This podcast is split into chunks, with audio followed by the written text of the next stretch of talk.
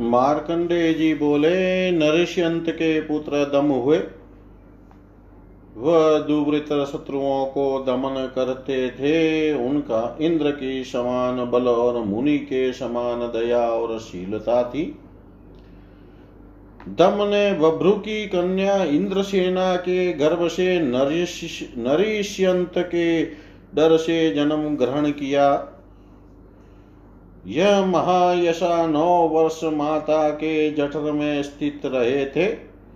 इन राजपुत्र के इस प्रकार जठर में रहने के समय इनकी माता को दम गुण इंद्रिय निग्रह अवलंबन करना पड़ा था और यह राजपुत्र स्वयं ही भी दमशील ही होंगे।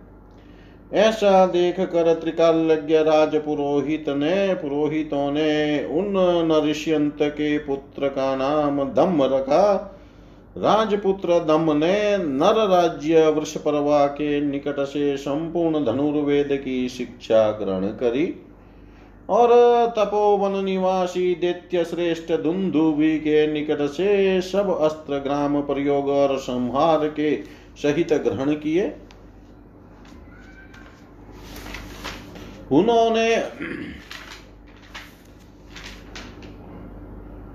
शक्ति मुनि के निकट से संपूर्ण वेद वेदांग और आत्मवान होकर आष्टी सेन के निकट योग शिक्षा ग्रहण करी थी। दशाणाधिपति महाबलवान चारु कर्मा की कन्या सुमना ने पिता के द्वारा स्वयंवर में नियोजित होकर अपनी अभिलाषा से आए हुए संपूर्ण राजाओं के सामने ही महाबली अस्त्रधारी अपने अनुरूप महात्मा दम को पतित्व में वर्ण किया था।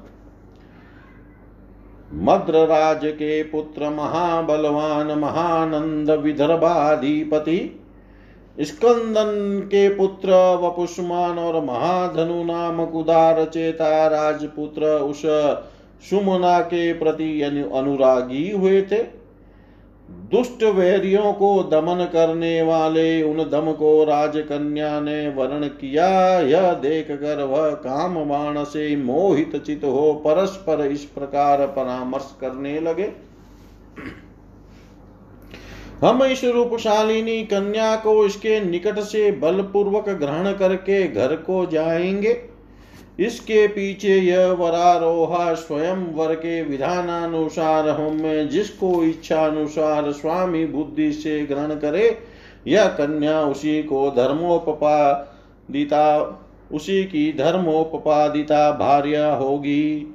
और यदि यह मदिरेक्षणा हम में से किसी को भी अपनी इच्छा अनुसार ग्रहण न करे तो दम को मार डाले, यह कन्या उसी की भार्या होगी।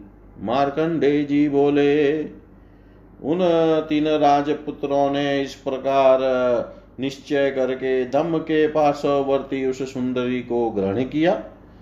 उस अवसर में दम की ओर से और के कितने ही राजा उनकी निंदा और भत्ना करने लगे और अपर कितने ही राजा क्रोध में भर गए।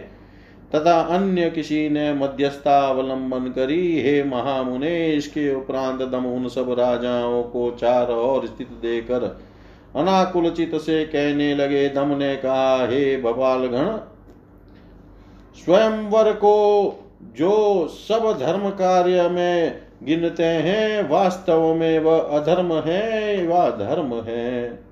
इन्होंने जो इस स्वयंवर में प्राप्त हुई कन्या को बलपूर्वक ग्रहण किया है, यदि स्वयंवर धर्म में गिना जाए तो इसमें मेरा कार्य नहीं है। यह अन्य की भार्या हो और यदि उसको आप धर्म का कर निश्चय करते हैं तो इस शत्रु लांछित प्राण धारण की क्या आवश्यकता है?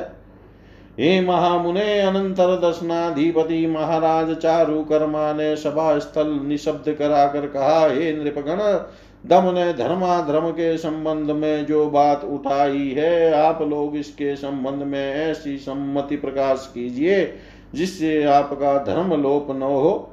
मार्कंडे जी बोले, तब कितने ही महिपाल उन राजा से कहने लगे, परस्पर के अनुराग से गांधर विवाह संपन्न होता है। यह विवाह क्षत्रियों के पक्ष में ही श्रेष्ठ है, ब्राह्मण वेश्य या शूद्र के पक्ष में नहीं है। दम के संग ही आपकी इस कन्या का गांधर विवाह संपन्न हुआ है। अतएव हे पार्थिव, आपकी कन्या उक्त धर्मानुसार दम की ही भार्या हुई है।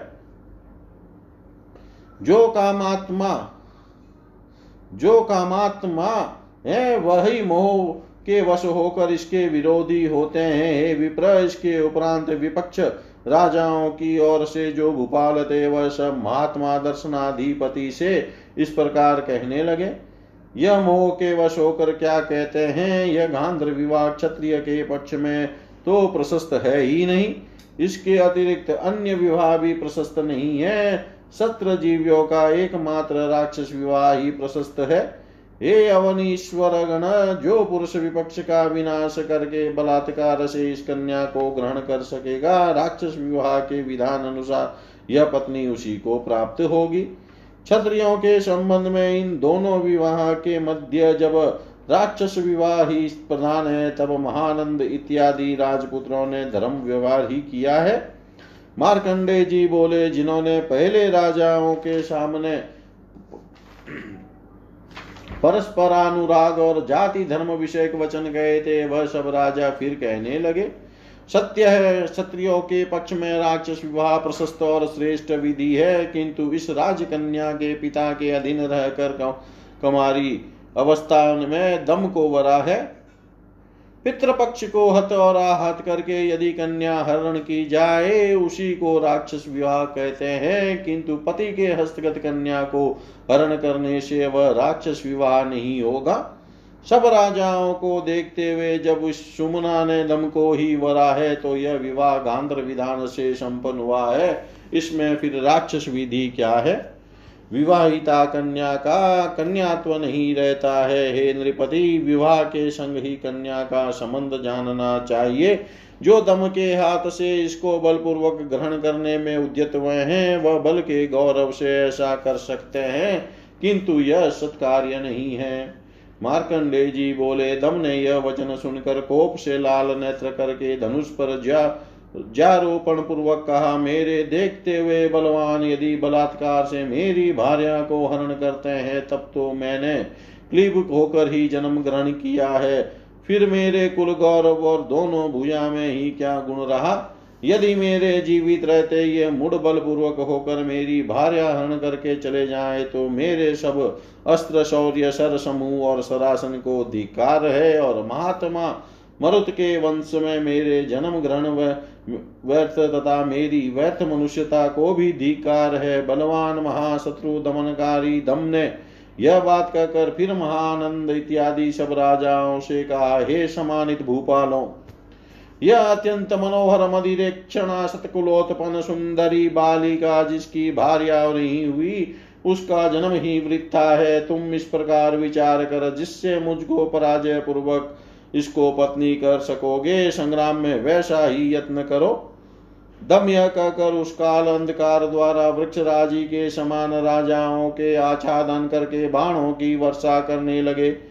उन सब महावीर राजाओं ने भी सरशक्ति रिष्टि और मुदगर इत्यादि परित्याग किए, किंतु दम ने लीला पूर्वक ही उन सब त्रो को काट डाला।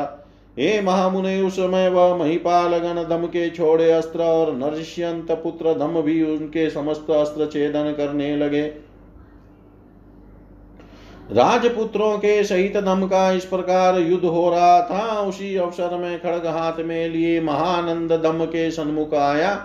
दम ने उस महायुद्ध स्थल में खड़ग पानी उसको आया हुआ देख इंद्र जिस प्रकार जल की वर्षा करते हैं, इसी प्रकार बाणों की वर्षा आरंभ करी।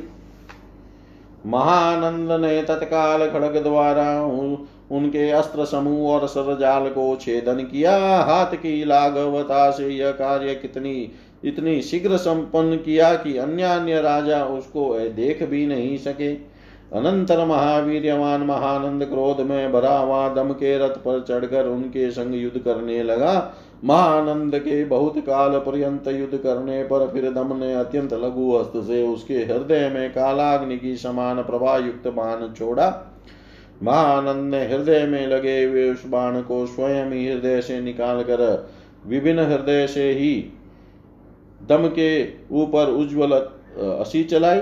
दम ने उस उल्का की समान असी के गिरते गिरते ही शक्ति द्वारा छेदन करके तत्काल वेतस्पत्र बाण से महानंद का मस्तक काट डाला। महानंद के मरते ही अधिकांश राजा युद्ध से परांगमुख हुए।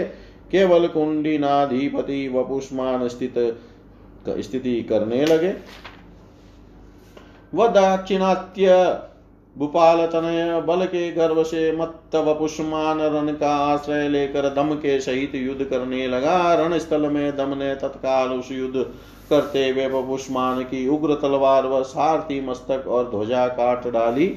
तब अपुष्मान ने खड़क के कट जाने पर बहुत कांटों से युक्त गदा ग्रहण की, किंतु दम ने उस गदा के, उस, यह गदा उसके हाथ में रहते रहते ही काट डाली। फिर वयुष्मान ने अन्य उत्तर अस्त्र ग्रहण किया, परंतु दम ने उसको उसी समय बाणों से विद करके भूमि में गिरा दिया। राजपुत्र वपुष्मान ने भूमि में गिर विलांग और कंपित कलेवर होने से युद्ध की इच्छा छोड़ दी। मनस्वी दम ने उसको इस अवस्था और युद्ध में अनिच्छुक देख कर छोड़ दिया और सुमुना को लेकर प्रसन्न चले गए। अनंतर अनंतर दर्शनाधिपति ने प्रसन्न चित से दम और सुमना का विवाह कार्य विधि पूर्वक संपादन किया।